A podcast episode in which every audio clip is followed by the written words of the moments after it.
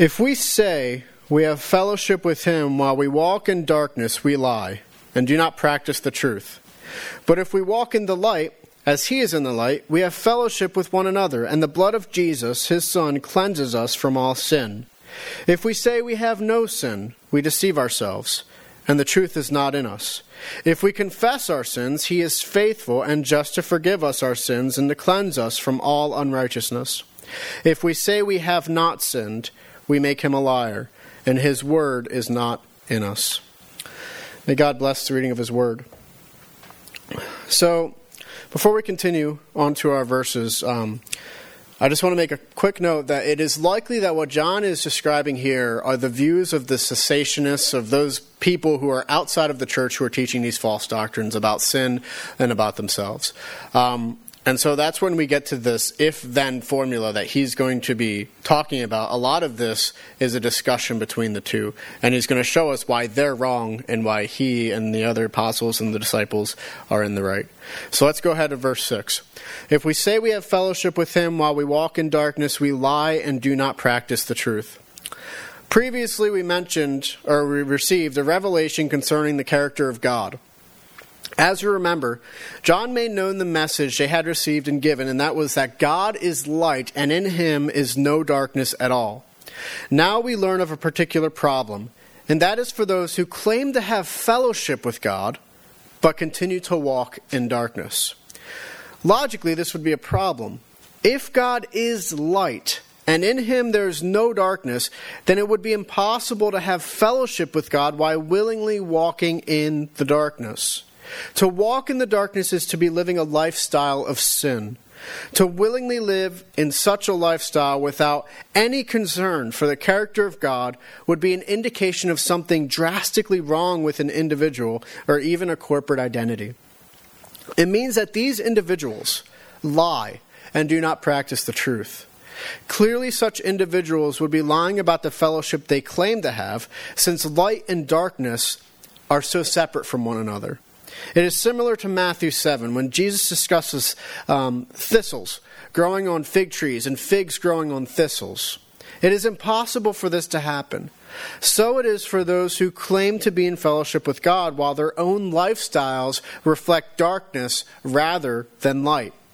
Likewise, by lying about the relationship which is claimed to have, they do not practice the truth because the truth of Christ would not allow them to live in a way incongruent with the Father's will.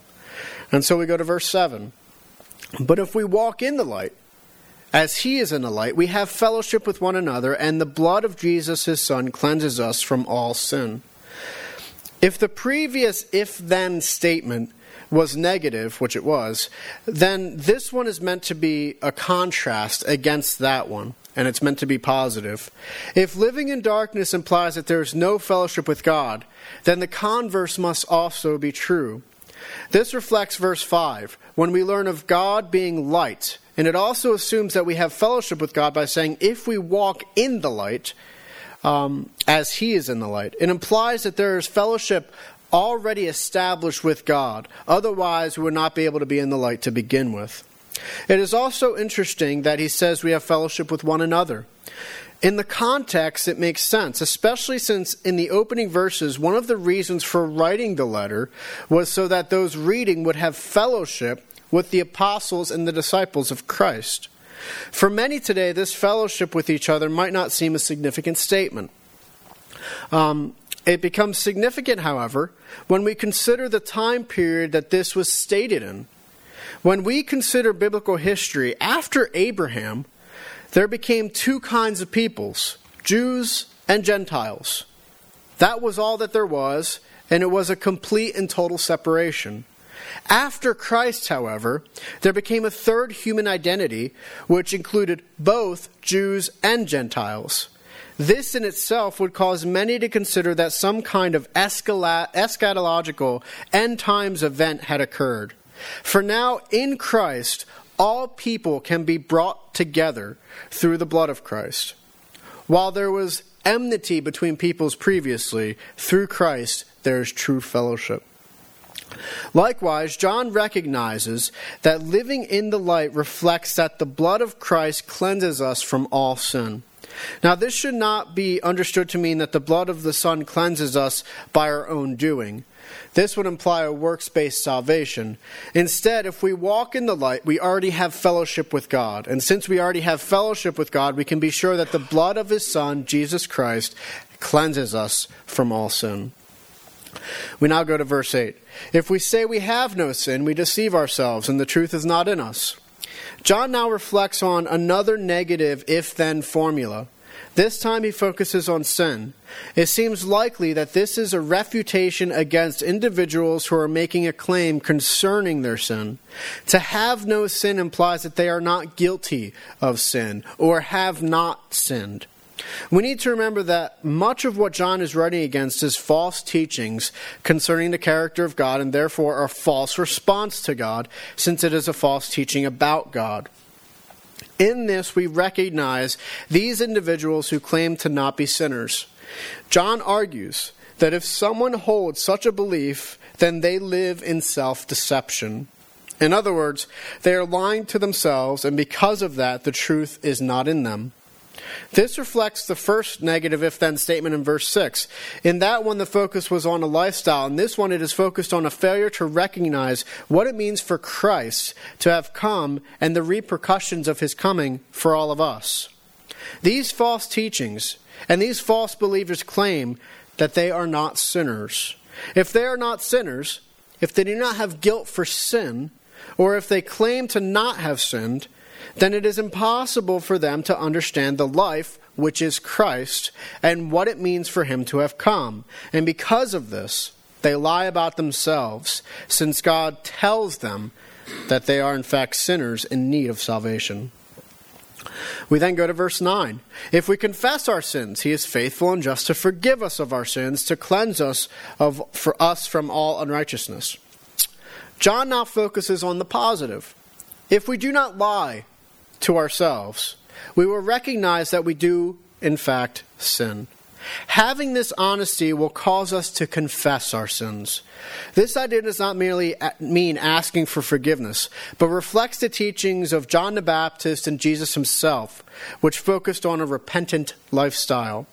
Such a repentant lifestyle would naturally have confession as a necessary requirement, since confession itself is a self recognition of sin in one's life. It is necessary for us to recognize the importance of repentance in this discussion. Simply put, confession alone would have no effect on the status of someone's life in the end. Many confess their sins, but then continue to live in them remorselessly. But if we continue, if we recognize that confession here is tied with repentance, then it is a recognition of a sinful lifestyle and the desire to change that lifestyle. To confess sin is also a confession that we are unable to save ourselves and must rely on Christ for our salvation. It is to confess that we are deserving of judgment when we are placed everything on our own shoulders. But what happens if we do confess? If we do live a repentant lifestyle, then God is faithful and just to forgive our sins. How is God faithful in this? He is faithful to do as he claimed to do. He could simply not forgive us our sins, but the truth is, he does forgive us, and he is faithful to his word and his promise to be merciful to those who seek him. To be just to forgive is also a reflection of the justice and righteousness found on the cross. This causes us to remember something that was brought up last week. Why can't God just forgive sins without the cross? The answer given was that to forgive without the cross would go against God's righteous character. Thus, God is just in forgiving sins through the cross of Christ, since Christ takes the sin of those whom are forgiven. God does not merely let sin get passed by. Instead, he sends his Son to take the penalty of the cross in our stead. But we are not only forgiven of sin, are we? It does not end there. Instead, it ends in righteousness, which is what John is trying to convey here. To cleanse implies a change, a transformation. We recognize this when we take baths or showers today to get dirt or grime off. We are changed in some manner after we wash. This is what occurs through Christ and the justice found in him. We are cleansed from all unrighteousness. This reflects on the confession and repentance discussion we had formerly. To be cleansed of all unrighteousness implies a transformation. That transformation occurs through a repentant lifestyle. When we live a repentant lifestyle, we live a changed life. A repentant lifestyle is one which is turned away from sin and turned toward God. When we live in this way, we then live a life of righteousness. In this way, God cleanses us of unrighteousness by transforming our lifestyle from sinful and unrighteous to repentance and righteous. Now we come to verse 10. If we say we have not sinned, we make him a liar, and his word is not in us. This verse is a further reflection of verse 8. If it was there that we first heard of those who claim to not have sin, because of the way it is said here versus there, it might be that John in verse 8 focused on present sin. That is, those who are making the claim that um, they don't sin anymore in the present state. This verse might allude further to those who claim to not only claim to not sin now, but those who claim to have never had guilt of sin to begin with. Hence, John saying, if we say we have not sinned. So it seems likely that those who are advocates of this false teaching are saying that they do not have the guilt of sin. If this is the case, if we are not truly guilty before God prior to conversion, then we do something outrageous, which is make God a liar. We make God a liar because, according to his word, the world is fallen in sin. We are in need of redemption. And that is through Christ we receive this redemption. To claim to have no guilt, however, is to make the claim God makes through Christ himself um, a lie and completely unnecessary. If this is the case, then John comes to one conclusion. If we end up lying to others about our relationship with God who is in the light by living in darkness, if we lie to ourselves by claiming we do not sin, and if we lie by claiming to have no guilt for sin, then the answer can only be this that the Word is not in us. His Word, being the life, the eternal life, who is Jesus Christ, is not in us. The main point of these verses are to provide us a glimpse into what is occurring in these congregations and the false teachings that have arisen around them.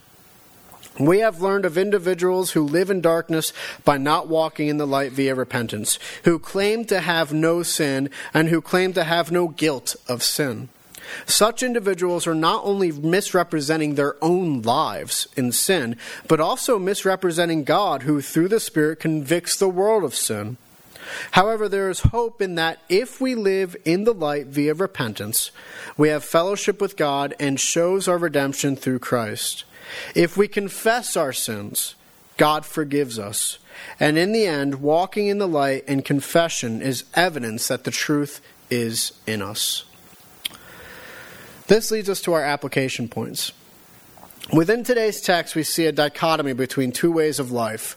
The first is one of darkness, and the second is one of light. Both of these lifestyles are incompatible with one another. One cannot remain in the light while also remaining in the darkness. Likewise, one cannot remain in the darkness while also being in the light. This stems from the antithesis we found in verse 5 that God is light and in him there is no darkness at all. It is with this in mind we reflect on these two different lifestyles. The first we want to discuss is on darkness. What does it mean to live in darkness? If today is any indication, it would appear that to live in darkness is to live in sin. Well, what is sin? Sin is living in a way which breaks the righteous law of God as established by His Word. When we consider the Ten Commandments, we understand them to be the basis for moral life. And further, when we consider Christ, who spoke of the two commandments, on which all of the commandments hang to love the Lord your God with all your heart, soul, and mind, and love your neighbor as yourself. To live in a way which is contrary to these is to live a lifestyle of sin. It is to miss the mark of righteousness causing us to fall into debt because of our transgressions. In other words, we become guilty before our righteous God because of our sin. To walk in darkness is to have to have no care whatsoever for these things. To willingly walk in darkness without desiring to know or glorify the God of all creation and care nothing for his moral law. In the New Testament, we find further traits of living this kind of lifestyle. In 1 Corinthians, we find, Or do you not know that the unrighteous will not inherit the kingdom of God? Do not be deceived. Neither the sexually immoral, nor idolaters, nor adulterers, nor men who practice homosexuality, nor thieves, nor greedy, nor drunkards, nor revilers, nor swindlers will inherit the kingdom of God. And that's from 1 Corinthians 6 9 through 10. Likewise, in Galatians, we read, now, the works of the flesh are evident sexual immorality, impurity, sensuality, idolatry, sorcery, enmity, strife, jealousy, fits of anger, rivalries, dissensions, divisions, envy, drunkenness, orgies, and things like these. I warn you, as I warned you before, that those who do such things will not inherit the kingdom of God. And that's Galatians 5 19 through 21. To live life in these ways as a lifestyle is to live a life of sin to live in darkness rather than in the light. This is where we need to make a statement and remind everyone that there is a difference, though, between stumbling into sin and living a lifestyle of sin. What John is discussing here, and Paul in his letters, is the latter. It is either recognizing or refusing to recognize sin in one's life and continuing on without confession or repentance from that sin. This is radically different than the Christian who stumbles into sin. Such an individual is not living their lifestyle in the sin, but will on occasion fall into pits or another. Such a person does not does need to confess and does need to repent of sin. But we should not assume that if one falls into this, that they are automatically walking in darkness and have been their entire lives, or since conversion, or haven't been converted. As John says, if we say we're without sin, we lie to ourselves. We need to recognize we all still sin. None of us loves God perfectly, nor do we love our neighbors perfectly. And since it is our holy God whom we are to compare ourselves, we must recognize that in this life we always fall short, though sometimes the fall is a bit harder than others. As a side note, this is why it is so important for John to recognize the fellowship aspect in this text we need to make sure we maintain a safe place for each other for confession to take place. We cannot be hard hearted and graceless people. Instead, we need to help one another by acknowledging confession is a good thing. Too often, we can become shocked by someone who confesses a sin when we should recognize it is good when fellow Christians come to one another and discuss their struggles because it means there is growth. It means that there is a recognition of sin, and it means that that person is desiring to change. So let's make sure that we have true fellowship with one another, giving each other grace, mercy, and love and safety for confession and repentance. In other words, confession shouldn't be scary for us. So why is it? That's the question we have to ask ourselves. Now, getting back on point, that is what it means when John discusses walking in darkness, not a misstep, but a complete walk in the dark. This is the first lifestyle which was brought into view in verse 6. In this, we need to be careful and check ourselves to make sure we are not living in darkness ourselves. Likewise, we should ask, always ask God to reveal in us darkness which we may have need to struggle against, with hopes that the fellowship with God would not be shaken because of our unrepentant sin. But it also reminds us that those who live in such a lifestyle are not in salvation either but we'll discuss more on that shortly. Now we come to the second. There is a different lifestyle which we are able to live. This lifestyle is not one of darkness and unrighteousness, but one of light and righteousness. Because of what Christ has done, we are able to live in the light of Christ, who is the very Word and who is the light himself. But what does it mean to live in the light? Well, we've already looked at what it means to live in the dark, and since we know this is a dichotomy, we can be sure that to live in the light is to live opposite of living in the dark. Therefore, to live in the light is to live in a way which is not in sin. We know for sure what this kind of lifestyle entails. As has been seen many times, John the Baptist proclaimed, as Jesus did, the way of this lifestyle. Consider what we are told in Matthew. Then Jerusalem and all Judea and all the region about the Jordan were going out to him, and they were baptized by him in the river Jordan, confessing their sins. Verse 1 Confession of sins. But when he saw many of the Pharisees and Sadducees coming to his baptism, he said to them, You brood of vipers, who warned you to flee from the wrath to come? Bear fruit in keeping with repentance. Second word, repentance. And do not presume to say to yourselves, We have Abraham as our father. For I tell you, God is able to, from these stones, to raise up children for Abraham. Even now, the axe is laid at the root of the trees. Every tree that does not bear good fruit is cut down and thrown into the fire. I baptize you with water for repentance, but he who is coming after me is mightier than I, whose sandals I am not worthy to carry. He will baptize you with the Holy Spirit and fire. His winnowing fork is in his hand, and he will clear his threshing floor and gather his wheat into the barn, and the chaff, but the chaff he will burn with unquenchable fire. Likewise, in the next chapter, Jesus returns to Galilee after his temptation in the desert. And we are told in verse 17 From that time Jesus began to preach, saying, Repent, for the kingdom of heaven is at hand.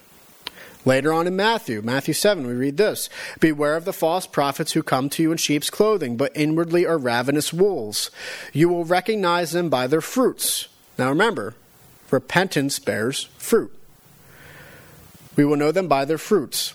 Are grapes gathered from thorn bushes or figs from thistles? So every healthy tree bears good fruit, but the diseased tree bears bad fruit. A healthy tree cannot bear bad fruit, nor can a diseased tree bear good fruit. Every tree that does not bear good fruit is cut down and thrown into the fire. Thus you will recognize them by their fruits. He continues, Not everyone who says to me, Lord, Lord, will enter into the kingdom of heaven, but the one who does the will of my Father who is in heaven. On that day many will say to me, Lord, Lord, did we not prophesy in your name, and cast out demons in your name, and do many mighty works in your name? And then I will declare to them, I never knew you. Depart from me, you workers of lawlessness. Lawlessness implies bad fruit. Paul also informs specifically in Galatians what this repentant lifestyle will look like. But the fruit of the Spirit is love, joy, peace, patience, kindness, goodness, faithfulness, gentleness, self control. Against such things there is no law. And those who belong to Christ Jesus have crucified the flesh with its passions and desires. If we live by the Spirit, let us also keep in step with the Spirit. Let us not become conceited, provoking one another, envying one another. In all of these things, we are dealing with living in the light. It starts with John the Baptist, where people would come and confess their sins. But we also learn this confessional led to repentance. John claimed that repentance is the means to bear good fruit. Later, we learn that Jesus himself proclaimed the same message as John. Though John was in Judea, Jesus was in Galilee. Finally, we learn directly from Jesus what it means to bear good fruit versus uh, bad fruit. Good fruit and bad fruit represent different lifestyles, much as we see today. To bear good fruit as we have already seen, is to live in repentance, thereby following the law of God. To bear bad fruit, as we see from today's text that we just looked at, it is to live in lawlessness. So, this is what it means to live in the light. It means to live in repentance away from sin, to turn from sin and turn toward God, to live not for self, but to live for the glory of God. It means confessing your sins as a way of acknowledging them as sin and wrongdoing and then turning from them in repentance. Paul then caps it all off by informing us what it means to walk in the Spirit. This is how we live in the light. Since, the God, since God is the light, the Spirit is God, therefore to walk in the Spirit is to walk in the light. We follow Christ's teaching on repentance and living to the Word in step with the Spirit of God. To live in this way is the evidence of one's salvation. It does not mean that one is saved when they live this way, otherwise, our deeds would be what saves us rather than grace and faith. Instead, we recognize that our deeds can never attain righteousness, which is why we cling to Christ. Yet to cling to Christ does not mean we live however we want, but it means that we live in a way which glorifies Him. Therefore, walking in this way does not cause salvation, but it is the evidence that one is saved. Now, when we consider both light and dark, we have to make a choice either to live one way or the other. My encouragement to you is to choose light. My encouragement to you is to seek out the glory of God with your life, to honor Him with every breath you breathe, and then to rejoice. For if we do walk in the light, then we can be sure we have been forgiven of our sins through Christ. So give praise to God for this redemption and for the evidence He performs in our lives through repentance. It's with this that we come to the next point. I'm going to be honest. I always have one of these honest moments, don't I, right before a point. Um, that I wrote this, and it wasn't until I got to the PowerPoint and was editing it that I just edited so much of this. So we'll see how it goes. Um, yeah, I'm glad you guys don't have things to throw at me. The Great Lie. As we consider today's text, I think we find something rather fascinating. A great lie concerning mankind is found within today's text. This lie is something which the prophets often warned against. What is that? That the people who were so sure of themselves, so sure that they were living in righteousness, were in truth living in unrighteousness. In other words, the great lie is that those who are in darkness believe that they're actually in the light. This is a spiritual state which is truly wicked. It can sometimes acknowledge enough truth to say that there is righteousness and there is unrighteousness, but instead of doing what God calls righteous and living in the truth, it turns the other way instead. It may not even know the difference, but just be in a state of thinking that they are in the light when in fact they are not. We who are Christians would be appalled by a people who would consider adultery, lying, stealing, murder to be righteous deeds. Yet that is exactly the kind of thing happening here. There are those who are living in a way which they think they are glorifying God, and yet they aren't glorifying God, but living in self deception. The danger is not that they are going to lose their salvation, as though some part of them is in the truth. The danger is that they are not in the truth at all. Not only are they lying to self, to others, but most importantly, they are lying about God Himself. To claim that one is doing good and claiming that God calls it good, when in fact God calls it bad, is to call God Himself a liar. Such a thing is absurd to us. But think about how many individuals there are today who do this very thing. Consider it.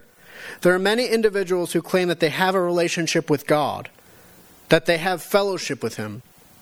Yet, when we see the evidence of their lives, we find something completely different than what God would consider fellowship with Him. Indeed, something foreign to what His light is. We all have friends and family who would technically fit into this category. Those who say they believe in God, and yet when you look at their lives, you do not see any repentant lifestyle, no confession of sin being sin, no fellowship with other believers. All things in today's text. It is hard for me to make a top 10 list of things that we can say are wrong with modern day American congregation of, and evangelicalism in general. If pressed, though, I would say that what we are dealing with today would be one of the top things on the list. And we as evangelicals have no one to blame but ourselves. For too long, we have only preached half the message. We have preached God is light. Amen, He is. We have preached God is love. Amen, He is. We have preached confession of the Lord Jesus Christ. Amen. But what we have failed to too often say is that God is not darkness. We have failed to say that God is righteous. We have failed to say faith goes hand in hand with repentance. Because of this, we have a generation of individuals who believe they are right with God while they still live in darkness.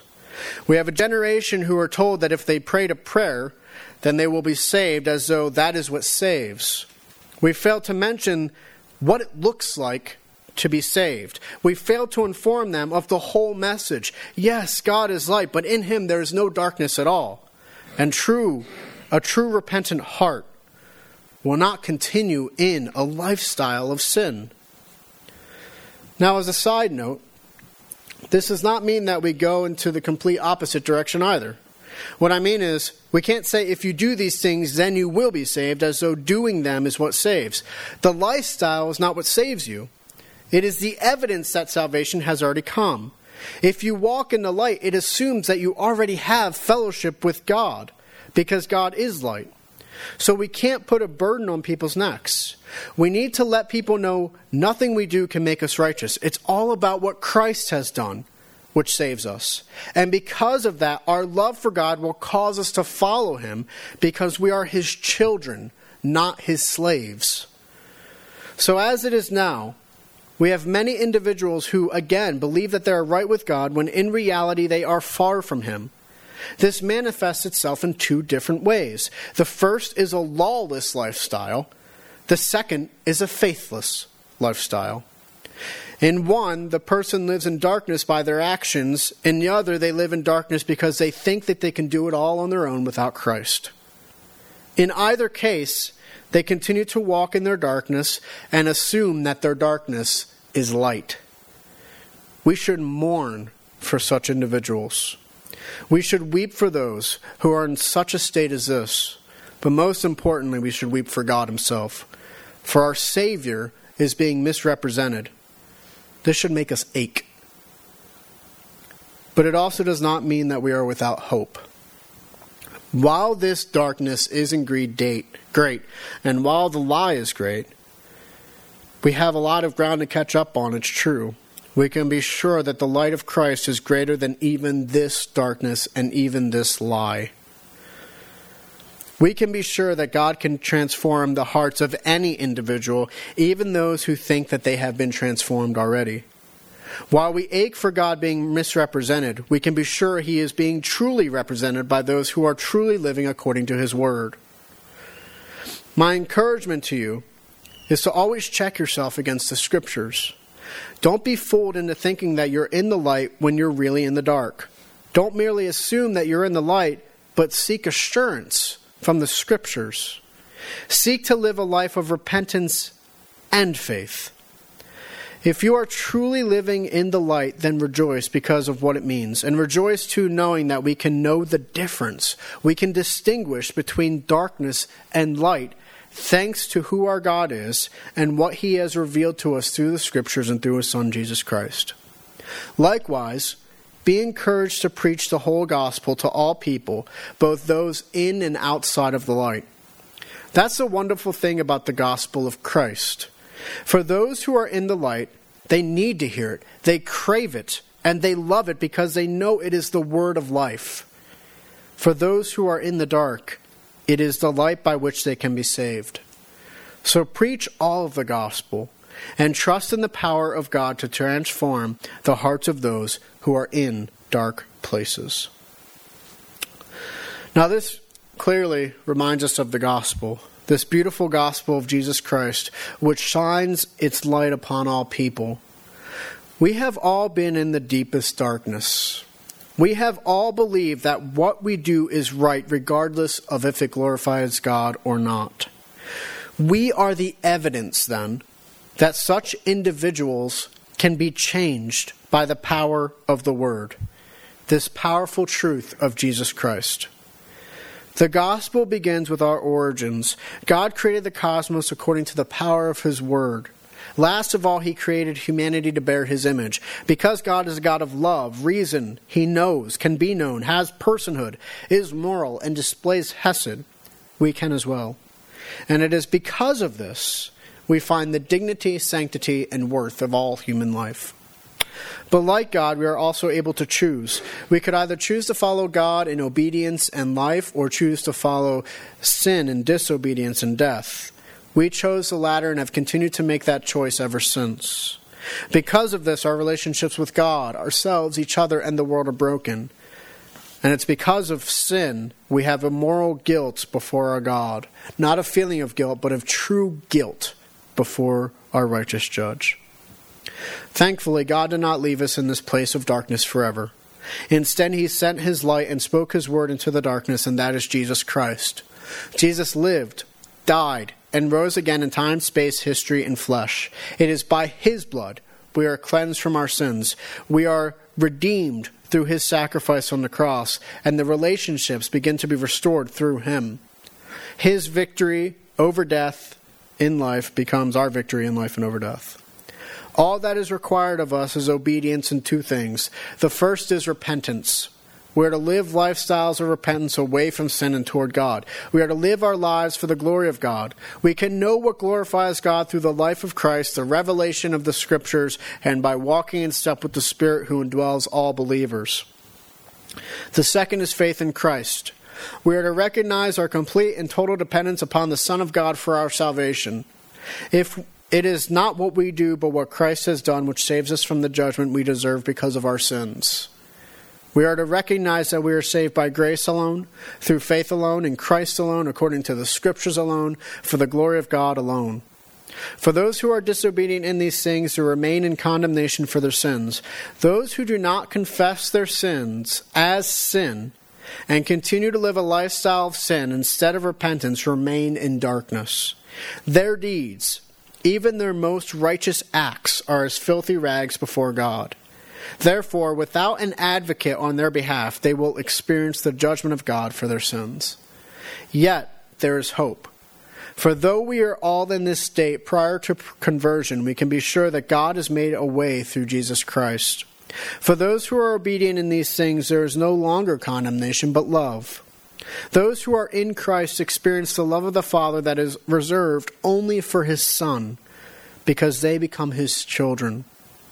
In this life, they can have victory over sin by the power of the Spirit in them, and in the next life, they will inherit an eternal kingdom where they will experience the peace of God forever. My hope is that you would live in the truth, that you would not live in darkness, but live in the light. My hope is that you would seek fellowship with our God all the days of your life, seeking to live according to His Word. Be encouraged Though the darkness is great, we can know that the light will always outshine the darkness, and He will make His light evident within us as we seek His glory and His will. Amen. Let us go to Lord in prayer. Father, we thank you. We thank you for the word. We thank you for the light.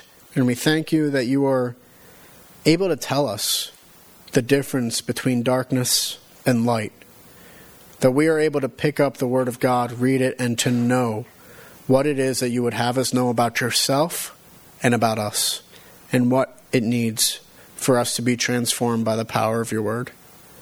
And so, Lord, in this we thank you.